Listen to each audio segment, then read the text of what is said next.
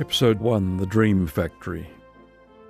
There is nothing that gets close to the magic of the movies. What did everyone do to find their fantasy before films came along only just a hundred years or so ago? Every film is a magic journey, as if for the first time. When the house lights go down in the cinema, when those infuriating people in front of you finally turn off their cell phones and the screen edges slide out to full size, you know you're about to be taken to a place you've never been before. It's all trickery, of course, an illusion mechanically and electronically fabricated from projecting film and now videotape and digital signals through a process I can't even begin to understand, creating images that move and speak like we do, even though they are twice, three times our size. And so we sit there in the darkness, inside the dream factory, close together but not touching, in a crowd that doesn't talk or move for an hour or two, sometimes laughing out loud, sometimes weeping quietly, though it's bad form for men to look at each other when we do. And finally, emerging silently as different people, sometimes left bewildered by what we've seen. The movie industry's first mass audiences were found in the industrial cities of Europe and America at the start of the 20th century. Silent films shown in Nickelodeons, to poor migrant workers who had limited grasp of the language and couldn't read the subtitles. But the movies worked their magic regardless, giving a brief escape from the drudgery of factory life. Our forebears in New Zealand started just as early. My grandfather ran a picture theatre during the First World War. I've still got the advertising slide that was shown at half time. Bluck's Pioneer Picture Show. In front all the time. Watch out for the hunchback of Notre Dame. Sadly, the theatre burnt down and the films lying around were destroyed. I remember the charred remains that sat in his garage for years. One was a film about Captain Cook, locally made, as were many productions that celebrated Kiwi life and times. It might even have been a copy of the 1905 reenactment of Cook's landing in Gisborne. One of the earliest films, made in 1900, is entitled The Departure of the Second Contingent for the Boer War Films about Maori were especially popular, like the 1901 production Maori Canoe Race at Ngaruawahia. Many of these have been lost forever, like George Tarr's Hinemoa, the first feature film to be made by a New Zealander. Moviegoing is woven into the DNA of New Zealand life. And unlike many other forms of our art and culture framed by European themes, the Maori story was central to our cinema right from the start. The title of the series honours that bicultural legacy. Early on, there was a Maori word for the pictures, pikitia, long before there was one for computer or cell phone. We've always been a movie going people. By 1913, Wellington only had a population of 70,000, yet there were five cinemas in the city. By the 1940s, we were second only to the US in attendance ratings, and by 1953, well ahead of them, until TV knocked those figures back. Gordon Mirams, writing back in 1945, declared, If a post mortem is performed on us, I think they will find three words written on New Zealand's heart Anzac, Hollywood, and home. Only a rash prophet would venture to suggest which will be carved the deepest. So the Dream Factory has been hard at work in our history for a century and more, long enough to be generational in its influence. I used to wonder why my family opted to work in the film industry until I counted up the ways that movies impacted my life, starting from my grandfather's theatre then my father's story of going to the Civic in Auckland in the 1930s and marvelling at the stars in the ceiling. Then my own eagerly awaited visits to the LDS Theatre in Nuhaka with a hot pie at half time. Then Saturday night 16 millimetre showings at boarding school in Napier, sitting on the common room floor because the seniors took up all the chairs. I remember when the housemaster, Alan Howlett, managed to get hold of a cinemascope lens for the school projector, and all our teenage lives were enlarged overnight. And later again, as a homesick and hard up overseas student studying in Boston, relishing the luxury of a double feature show in Harvard Square, watching actors who were old familiar friends from the screens back home. Once you've been touched by the magic of the movies, it never dissolves. And I'm sure it was as intense for those who watched silent films as it is for the IMAX and 3D audiences today. As then, so now, we expect to be carried away and out of ourselves for a couple of hours. The names of the cinemas acknowledge that, invariably exotic and romantic. You've never been to a movie theatre with a business as usual corner store kind of name. They're all called the Royal or the Mayfair, New Orpheus, Lido, Hollywood, the Regent, or something grand like the State or His Majesty's. Names that invite you to leave the ordinary and the everyday behind. And the decor matches the dream. Art Deco or Nouveau, Byzantine. In Matakana, the cinema ceiling is an exuberant, upside down garden of paper flowers. We know the experience is all artificial, but we happily join the game of pretending and go along for the ride. We know this is a factory that delivers dreams, not real things. But governments aren't so sure. From the beginning, they have been leery of the power of the movies and sought to censor what we're allowed to see. Authoritarian regimes still control what's shown. So Hollywood blockbusters with an eye on the China market have to leave out gay kissing couples and the wrong sorts of cell phones. Pandas help sales, so do patriotic and well armed heroes. New Zealand cinema has never been as nationalistic as its poetry, paintings, or novels, but it has been used to promote patriotism and empire loyalty. Some of us still remember having to stand for God Save the Queen before every film and watch Her Majesty ride a big old horse at the trooping of the colour. To sit through that, for the audience, not the Queen, was a treasonous act.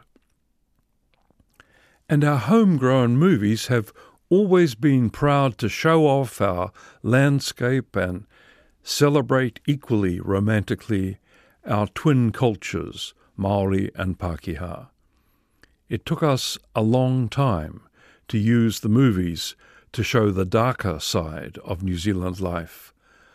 Romance was the favourite mode, and that required us, as the old carpet ad put it, to tread softly for you tread on my dreams. Movies have been part of who we are, shaping our dreams and feeding our fears for as long as anyone now living can remember. We've been watching them in New Zealand for almost as long as we've been farming sheep. This series explores that legacy.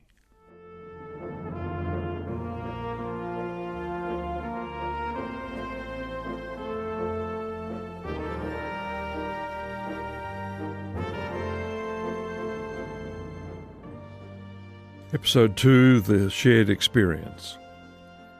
If you went to the movies in Wairoa on a Saturday night in the 1950s, especially if you had a regular booking in the dress circle, you needed to tidy yourself up. The manager, George Curtis, in suit and tie to greet you in the foyer, reminded you there are standards to be met. Movie-going, more so than now, was something you did together, with family but preferably with friends, and especially a special friend. The back row of the movies was a place where you could kiss and cuddle, and the theatres that didn't bother to keep an eye on that behaviour escalating became known as passion pits. My first date involved going to the movies. Parents saw it as a safe enough outing, provided the details of how and when you got home afterwards were well nailed down. But whatever you did with your friends at the movies, it was an occasion to plan ahead and dress carefully for. The anticipation sometimes exceeded the actual event. But regardless of the quality of the film, it was always an experience in building community across lines of culture, gender, class, and age. We weren't good at mixing these divisions in the wider society, especially as Maori and Pākehā, but we did so happily enough at the movies, gathered in the darkness, watching people say and do things on the screen that we'd never dare to do in the daylight. The community formed in these audiences was much more inclusive than anything you'd find at the pub or the rugby match. And we took it all very seriously, fantasy and romance though it mostly was, because those were qualities in short supply in post war New Zealand. We were an earnest lot, which might be hard to believe now as we start to lighten up a little and enjoy our complications as a multicultural nation. The authorities back then had little patience with filmmakers who didn't respect the conventions of cinema decency. I remember visiting Internal Affairs Minister Alan Hyatt in the early 70s as part of a delegation from the New Zealand Film Societies asking him to reconsider banning Mike Nichols' movie Carnal Knowledge because it used the F word. We were treated as if we'd asked for a license in decadence and debauchery. And I recall my own righteous indignation when the Peter Jackson and Costa Botes film Forgotten Silver screened on national TV purporting to be the true story of a pioneer filmmaker discovering ancient ruins on the west coast. The country was agog until the hoax was admitted a day or two later, with thousands of angry viewers who couldn't believe they'd been duped so easily. There is an unspoken covenant between filmmaker and audience. We don't mind being provoked and tantalized. We'll go along with the feints and sleights of hand that we expect from a good magician. But we can't stand being lied to. We love movies that expose fraudsters, but woe betide a filmmaker who sets out to deceive us. We value what we see together on the big screen, even more than the small screen, tainted as it is by too many bad reality and quiz shows. The TV wasteland is much vaster than any rubbish heap the movie world has created. In what we shared as movie audiences, something special happened to us together. I have a friend who remembers every movie we've seen together going back 30 years. He can recall what we said to each other afterwards, along with what we ate at half time. Because in every collective engagement with a film, something unique happens to us that leaves us not quite the same as we were before.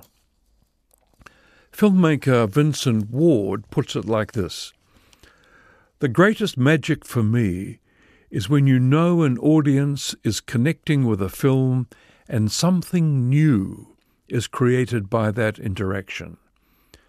So I put out something, they receive something, and in that space between, that is where the magic is. And you can feel that moment when you can hear a pin drop and then that hush at the end. Ward's own films are full of such moments. Vigil, most memorably, the story of 11 year old Toss losing her father and finding a stranger in his place on a remote farm in North Taranaki. We share her coming of age through elemental, haunting, overwhelming images that once shared will never let you go. The audience at Cannes knew that when they stood to applaud Vigil, the first New Zealand production to enter competition at that famous festival. Rather more modestly, I used that film in a seminar at Knox College in Dunedin, and I can still describe the classroom we saw it in and the students I saw it with.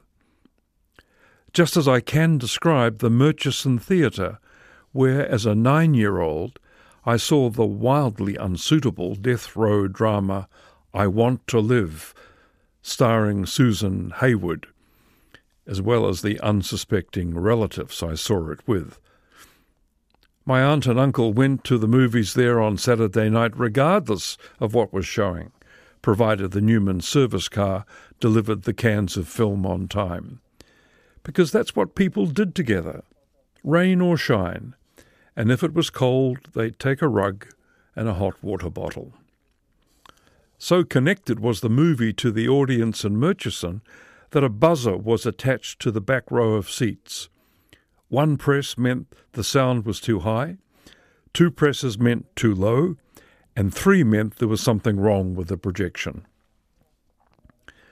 Michelle Frey and Sarah Newman have written a lovely book called On a Saturday Night about community halls in small town New Zealand. They describe the way not only concerts, dances, and meetings, but also movies welded small settlements together.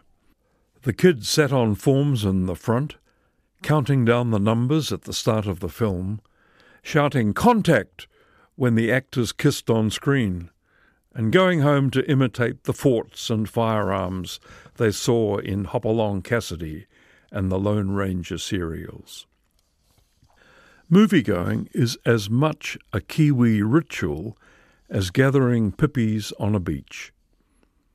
And the impact it's had on our lives, on who we think we are, and how we see the rest of the world is profound.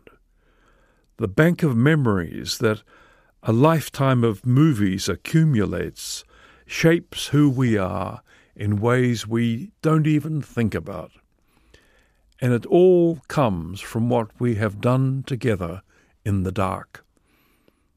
Not like Taika Waititi's vampires, but ordinary people like us, taking time out to watch things being done and said on screen that would never happen at home.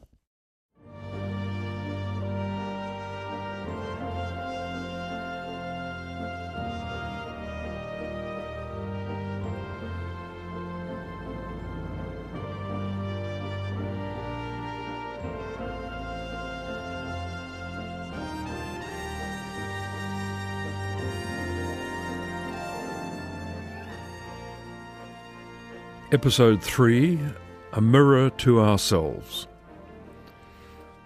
Mirror, mirror on the screen, what's the loveliest we've been? We look for ourselves in the movies.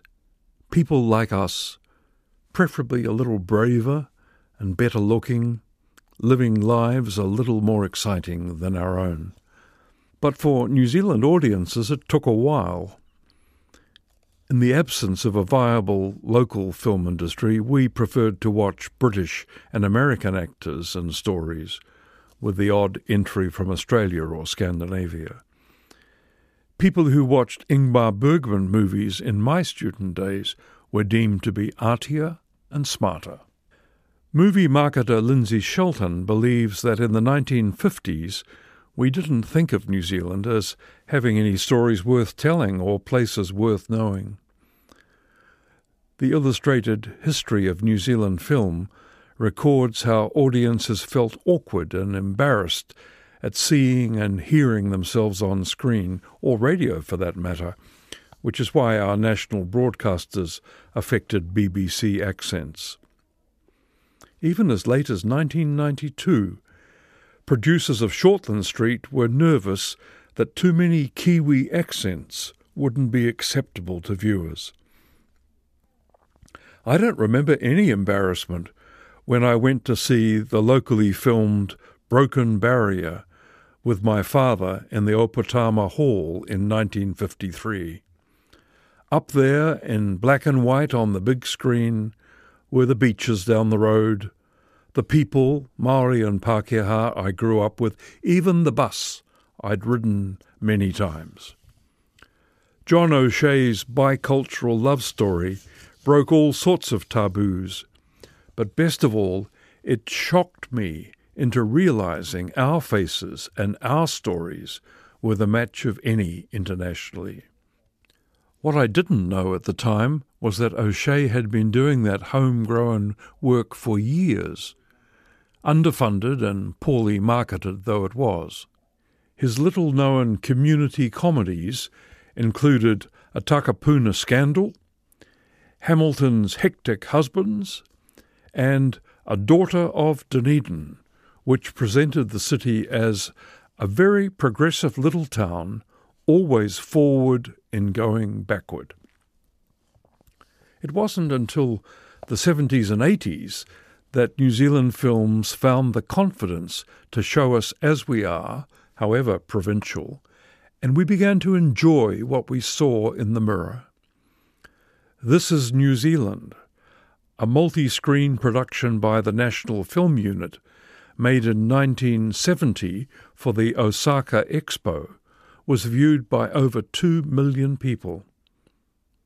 And the unit's documentary, Gone Up North for a While, exposed a repressive culture, hiding young women getting into trouble, as it was put so quaintly at the time. Barry Barclay's epic Tangata Whenua series on TV was a game changer, as was his later film Ngati, viewing the Maori world through Maori eyes. And even bigger hits followed, notably Waititi's Boy and Caro's Whale Rider, but they were not enough to convince director Merata Mita that the New Zealand film industry was anything other than a white neurotic one, presenting men and women at odds with their country and themselves. Even through Pākehā eyes like Sam Neill's, the industry was portrayed as a cinema of unease, showing a culture of anxiety a dark and brooding place. But there are as many exceptions as there are agreements to these broad brush descriptions. Geoff Murphy's Goodbye Pork Pie, Smash Palace, Harry Sinclair's Topless Women Talk About Their Lives, and The Price of Milk, A Man, a Woman, and 117 Cows. And to cap it all, Peter Jackson's forays into tongue in cheek horror and epic fantasy make it hard to generalize at all about Kiwi cinema. And what Taika Waititi shows us is brewing in the shadows is very different from the dark and brooding places that Sam Neill described. There's a subtlety now in what we see on our screens, a delight in playing with tonal quality and ambiguity, irony, and above all, an ability to laugh at ourselves. It took off in the early 80s with films like John Reid's Carry Me Back, based on a Joy Cowley story about two brothers having to get their suddenly dead father back to Marlborough from a Ranfurly Shield game in Wellington. Dad's dead weight and they're dead tired, said the advertising poster, but they'll both be dead broke unless they can carry him back. Then there was Billy T. James and Came a Hot Friday, Ian Mune's The End of the Golden Weather, Chris Graham's Sione's Wedding, Waititi's Hunt for the Wilderpeople, all displaying a wry and self deprecating touch to showing ourselves to the world. Well established now over a quarter of a century of local cinema.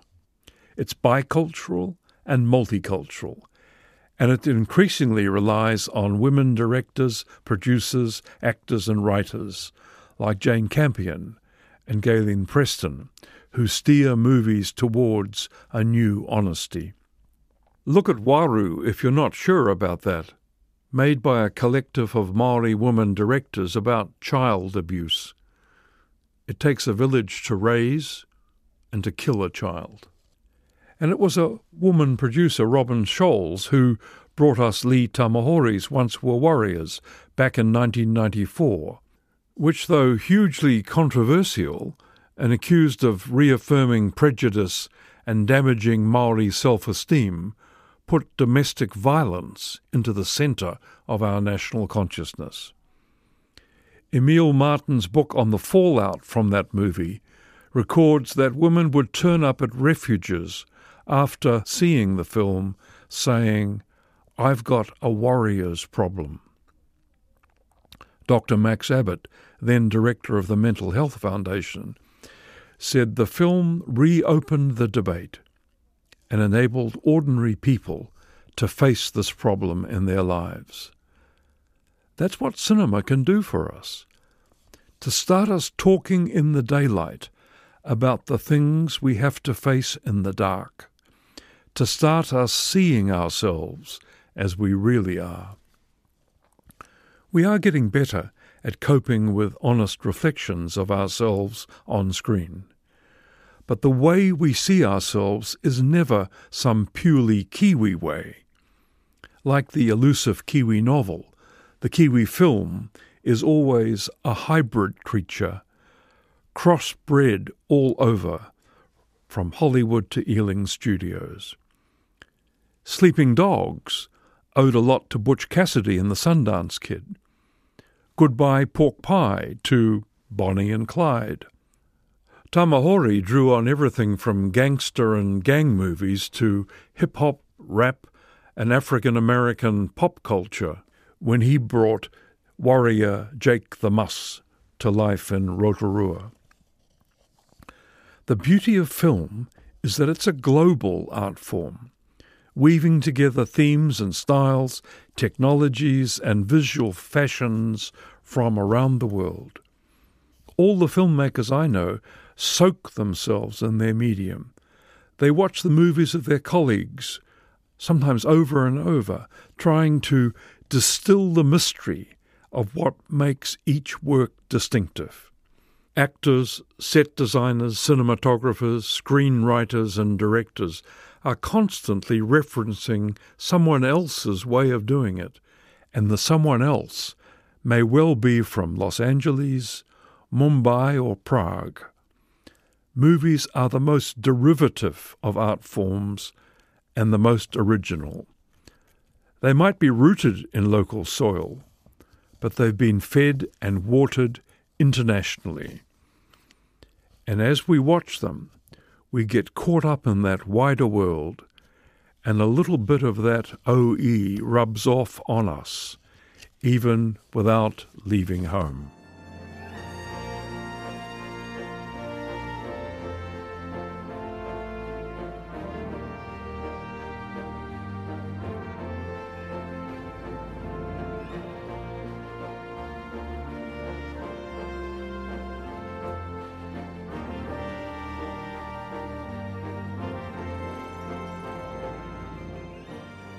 Episode 4 Film as a Mirror of Where We Are. There is a major player in every movie that is never listed in the credits. Every bit as powerful as the leading lady or man. It dominates without saying a word and shapes the story every bit as much as the twists and turns of the plot. Landscape is the word for it, and filmmakers seek them out with the same care as they cast a character or edit the dialogue. They know that if the setting doesn't resonate with what's going on in the story and add a properly pitched commentary of its own, then the film will never fly. Because landscapes, the physical setting of the story, natural or built as the town planners call them, do speak. And in New Zealand movies, they shout aloud, especially the natural settings.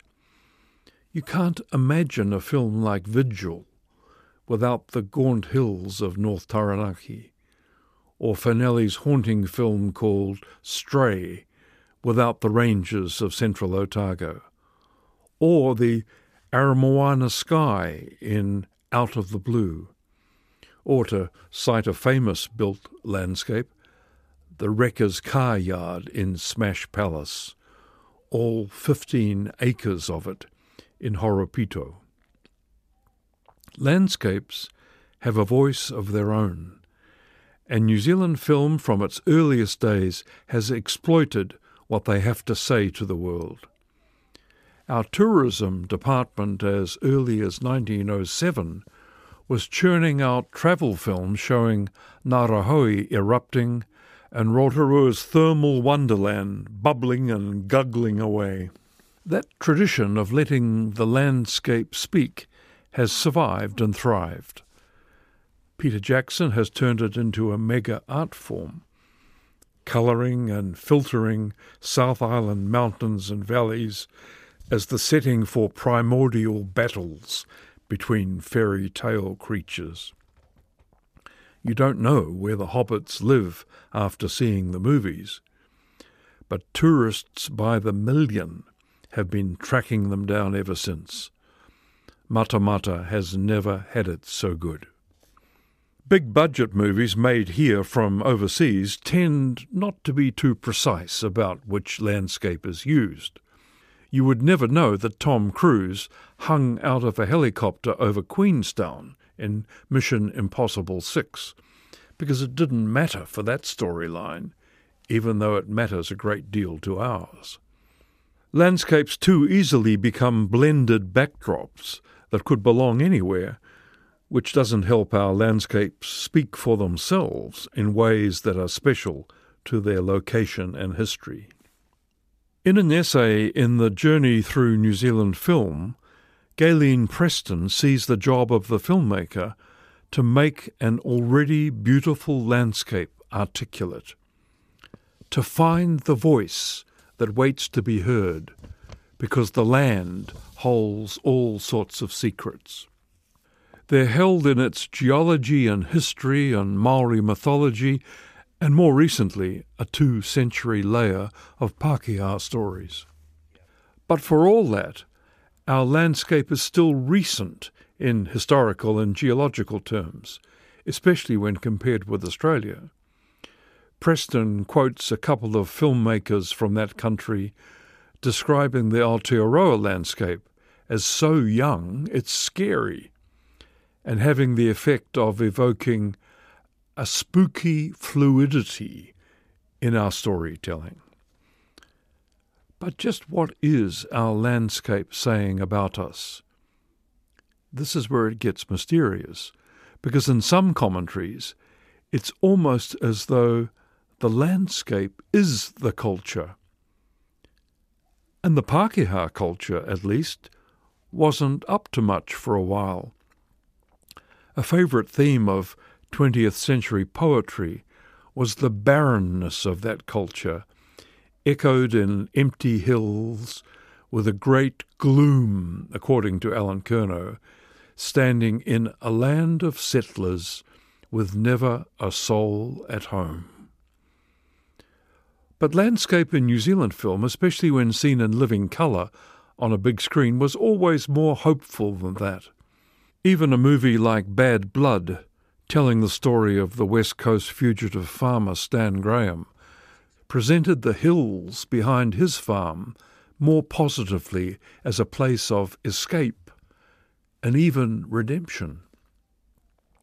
And seen through Maori eyes, the landscape and the sea are unfailingly a source of blessing and at oneness. So, can we call the landscape home? It depends on how long we've lived here and how happily, and whether the bush and the rivers have become places we've learnt to explore safely and enjoy without being afraid of them. Just as the big screen holds up images of people like us to love or hate, so too does it hold up images of the landscape inviting us to identify with and dare to claim as our own. Not only the natural world, but the roads and buildings of our towns and cities. The associations are built into the images. Roads as invitations to explore, escape, make pilgrimage. Small towns as parochial, stifling places, cities as exciting and a bit scary. Happily, the cinema language of such landscapes is fluid and able to adapt. As provincial New Zealand becomes an ever more desirable and affordable place to live, so might smaller towns become more appealing as cinema settings, and our gridlocked cities less glamorous. The medieval Cumbrians who dug their way through the earth into downtown Auckland in Ward's wonderful film The Navigators weren't too fussed by what they found here. And according to Peter Jackson's Mortal Engines, the cities of the distant future aren't going to get much better. Somehow it seems that the countryside has the effect of making people nicer to each other. And the visual power of movies makes that easier to understand. The next step in presenting and examining landscape in our films will be to listen to what the landscape is saying, not about us and who we are, but about itself and its own health. Most New Zealanders are shocked to learn about the polluted and unswimmable state of our waterways, the plastic wasteland of beaches and coastal waters, the toxicity of our soils, the overload of our sewage systems. I've never seen a Kiwi movie yet that harnesses the visual power of the landscape to talk about the sickness we have imposed on it. A locally produced film with Maori and Pākehā partnership telling a story about water quality would help the current debate no end.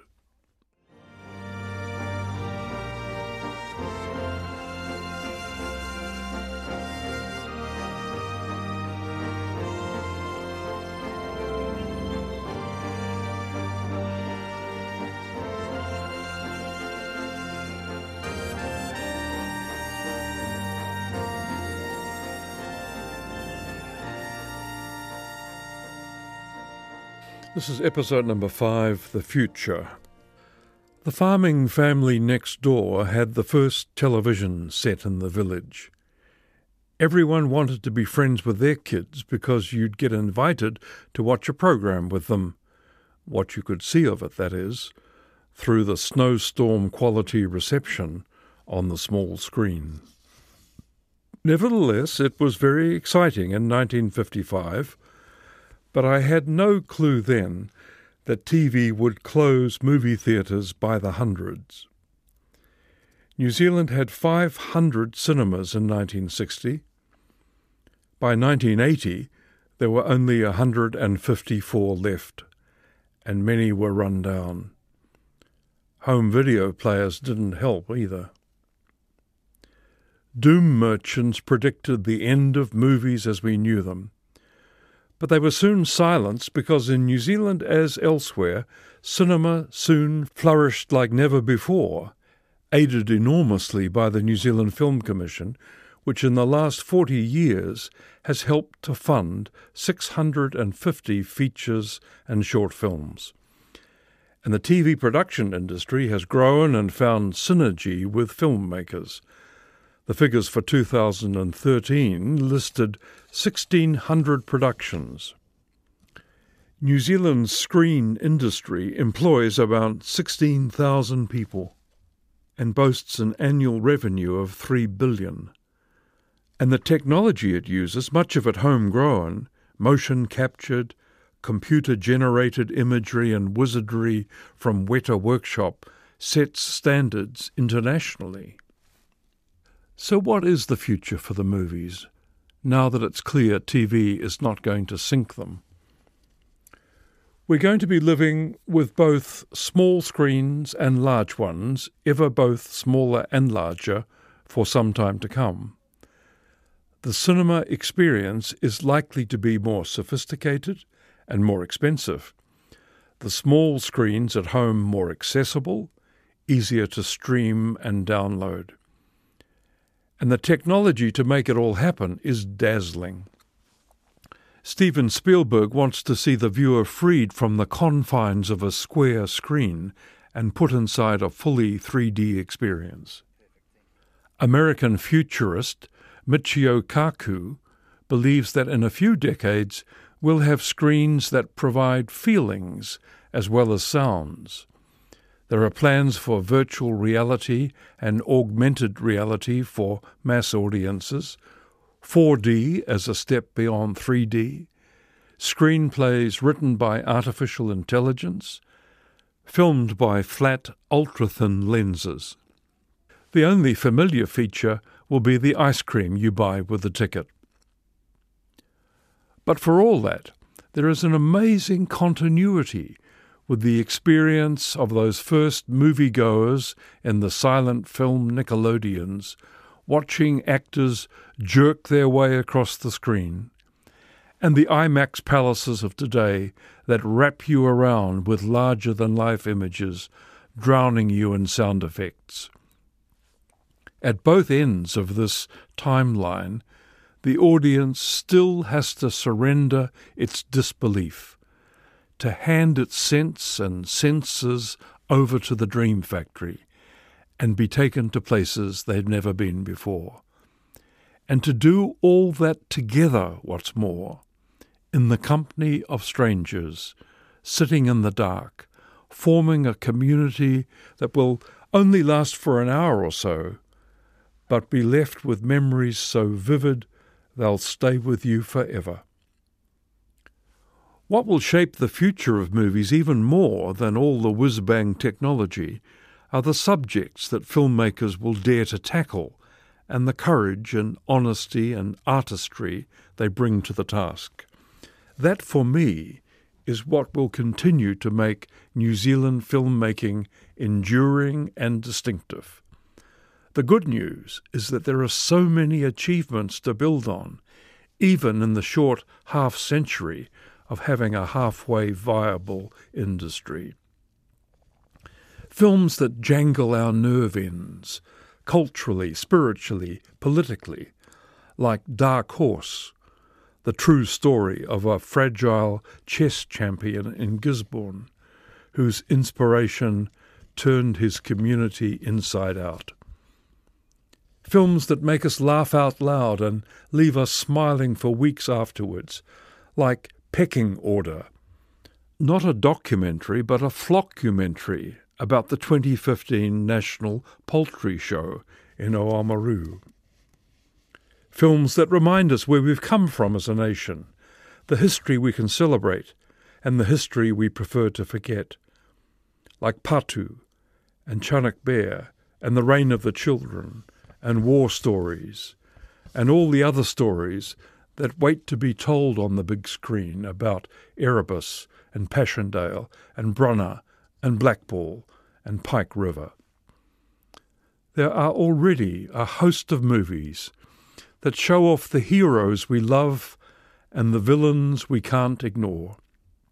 Ed Hillary up and down Aoraki Mount Cook and Everest, and the untouchable Topp Twins, and Bert Munro up and down an Invercargill beach on the world's fastest Indian, and all our own Ned Kelly figures that Aussies love to remember and Kiwis prefer to forget.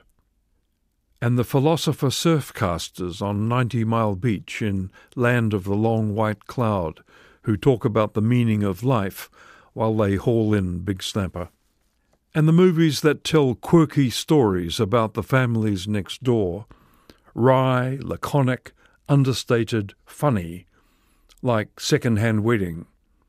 There are a host of them waiting to be told.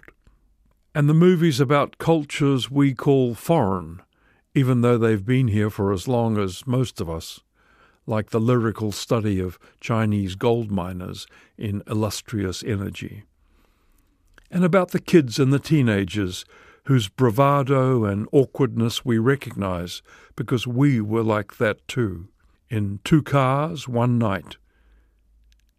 And then there are the grinding, endemic, generational issues of addiction, poverty, and abuse that won't go away, and we can't see why until we see movies like Waru that unravel them in interwoven stories, layer by layer.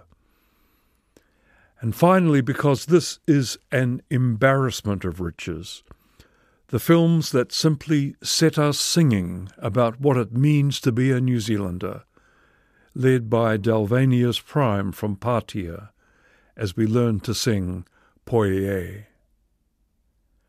All of these themes are waiting to be further explored even more deeply Along with all the chapters in our history we hurry past, but can't forget until we own them, and all the stereotypes that divide women and men, Maori and Pākehā, the foreign and the familiar. There's much work to be done, and as it is, the future of New Zealand film will be embedded ever better in what it means to be a Kiwi. The movie industry is not going away any time soon. We love the Dream Factory as much as we ever did. Our hunger for entertainment and distraction from the chaos of the world has never been greater. Director James Cameron, who is making more Avatar adventures in Wellington right now, was asked in 2010 whether he would still be making movies in 40 years. Yes, he told the reporter, if I'm still alive, I'll be 96, so I'll be making films, but very, very slowly. I hope we'll be watching them slowly too.